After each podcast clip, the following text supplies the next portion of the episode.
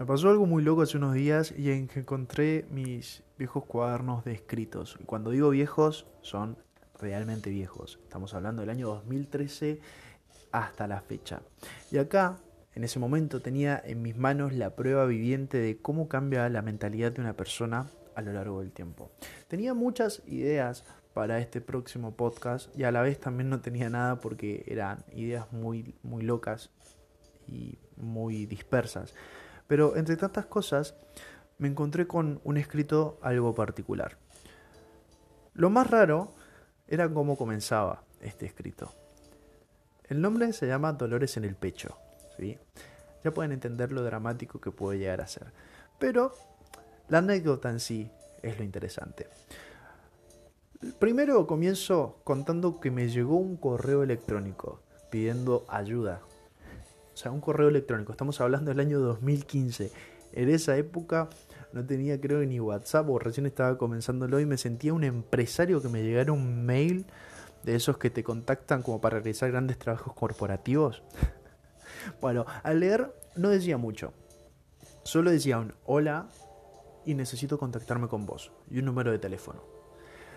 Claramente una persona coherente lo que haría es responderle el mail preguntando quién era y qué necesitaba saber de mí. Pero claramente eso haría una persona coherente. Yo no soy coherente, por ende, apenas me llegó el mensaje, le mandé apenas me llegó un mail, perdón, le mandé un mensaje preguntando quién era y qué es lo que quería de mí. ¿Cuál fue mi sorpresa? Que en realidad sí lo conocía. En realidad no en persona, pero sí había oído hablar de él, ya que era el novio de mi mejor amiga. O en realidad el ex novio. Se habían peleado hacía unas horas y necesitaba mi ayuda. ¿Me van siguiendo?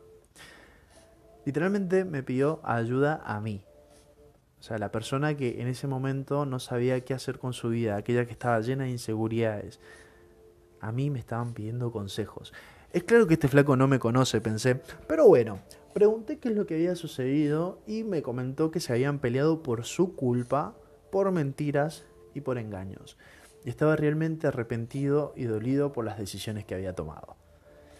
Sintetizando se las mandó y pidió ayuda para recuperarla. Cuando empiezo a hablar con él, le pregunto por qué no le pidió ayuda a sus amigos para saber cómo actuar ante estas situaciones y me dijo que no quería que lo vieran como un pollerudo. Esto no termina ahí, pero bueno, como para que vayan entendiendo por dónde va la idea, ¿no? Me pidió ayuda, que hablara con ella, me pidió mil veces disculpas por molestar y me pidió también que no se lo comentara. Van siguiendo, ¿no? Van, van con el hilo. Perfecto. Al principio yo venía con la idea de tomar esta anécdota como una parodia, riéndome incluso no de la, no de la anécdota en sí, sino riéndome de mí mismo por ver lo cursi que era para escribir.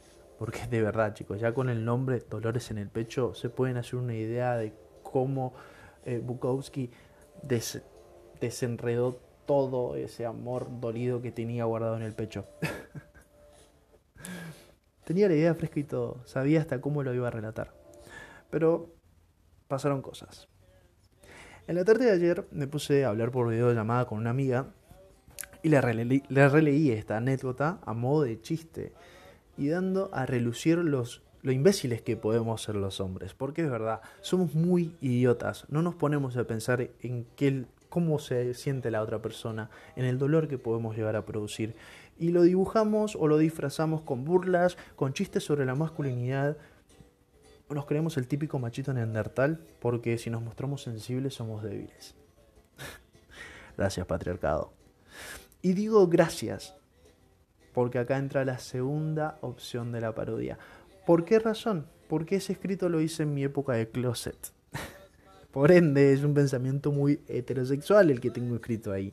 Por eso también las risas y por eso lo quería tomar como una parodia. Hasta el momento la idea seguía en pie, hasta la música ya había pensado, hasta que de la nada en el grupo de mis amigas llegó un mensaje sobre el hermano de una de ellas y cómo se sensibilizó ante una situación en particular. No voy a comentar por privacidad hacia ellos, solo son, temas familiares y son temas muy íntimos, pero lo que sí puedo rescatar es un fragmento de un mensaje que ella nos mandó. Y lo voy a citar. Nos puso, Me hice la que no me di cuenta porque sé que no le gusta hablar de eso. Han pasado muchos años y nunca habló nada de ese momento, como que no le pinta que lo vean llorar. Y ahora de la nada saltó con eso y se le cayó una lágrima. No ha superado una mierda. Claramente, leyéndolo así, fuera de contexto, no se entiende mucho o incluso deja la imaginación muy pero A base de ese mensaje llegaron otros y comenzamos a hablar de la masculinidad y su poco cuestionamiento. Y voy a aclarar, no estamos hablando de orientación, estamos hablando del por qué el hombre no se permite sentir y demostrar. Y lamentablemente, el machismo no te deja ver frágil. ¿Por qué? ¿Por qué? Porque serías puto. Porque los hombres no lloran. Porque es de maricón sentir de más. ¿Sos nenita que llorás? Báncatela. ¿Acaso no sos hombre? No llore, no llore, mijo. Hágase hombre, carajo. Creo que todos los hombres crecimos con esas frases marcadas en nuestro cerebro. ¿Se dan cuenta de lo que hace el machismo? Si siguen a Santi Maratea en Instagram, y si no, se los recomiendo, tienen historias destacadas, cómo nos afecta los estereotipos de hombre y lo frágil que es la masculinidad.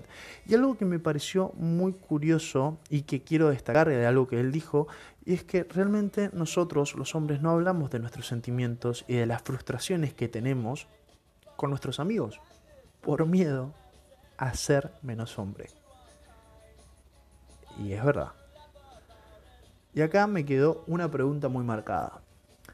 ¿Qué dejaste de hacer o no hiciste por miedo a que cuestionen tu masculinidad. En mi caso, y voy a contar desde mi experiencia, claramente todos mis podcasts vienen hablando desde mi punto de vista. Si se sienten, se sienten identificados, genial, y si no, me parece perfecto.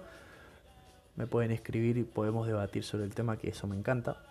Pero en mi caso, algo muy básico que te inculcan desde chiquito, si sos argentino, es el amor por el fútbol y el jugar a la pelota.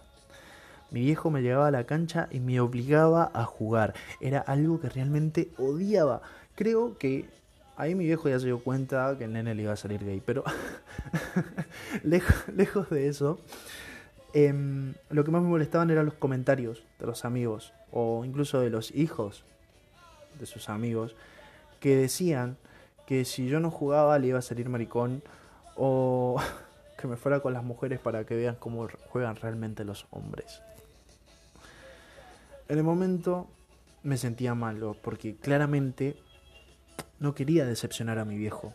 Pero en realidad prefería estar a la sombra, prefería estar sentado mirando desde afuera cómo los demás jugaban porque no me atraía la idea de estar corriendo detrás de una pelota con 40 grados de calor y todo transpirado.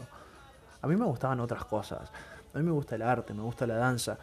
Y aunque al principio quizás a mi viejo le costó un poco, Creo que lo que le tranquilizó al saber que yo iba a comenzar danza era el hecho de que estaba por empezar folclore argentino y salía vestido de gaucho para zapatear como lo hacía un verdadero macho. Hasta en eso tenemos la masculinidad frágil. Y creo que pocos hombres se han cuestionado la masculinidad de una manera crítica.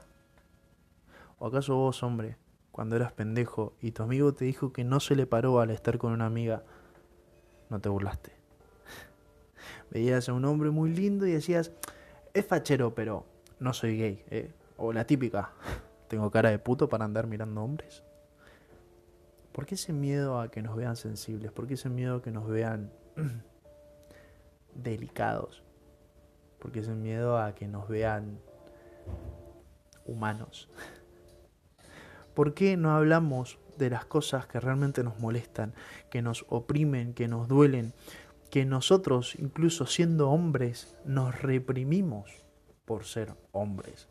Y acá vuelvo a citar a Santi Maratea porque los voy a obligar, por favor, a todos los hombres que me están escuchando, los obligo a que vean esas historias para que comprendan. Y voy a destacar algo que dijo.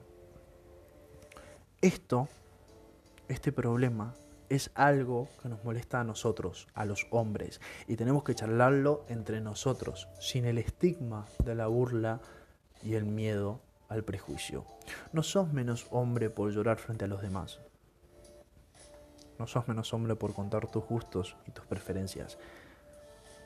No sos menos hombre por hacerte el matón o el insensible. No sos menos hombre incluso por pedir ayuda. No sos menos hombre por cualquier cosa que te haga cuestionar tu masculinidad. Porque eso no va a cuestionar tu sexualidad. Cuando comprendas eso, van a dejar de haber tantas masculinidades frágiles. No somos piedras, muchachos. Somos humanos.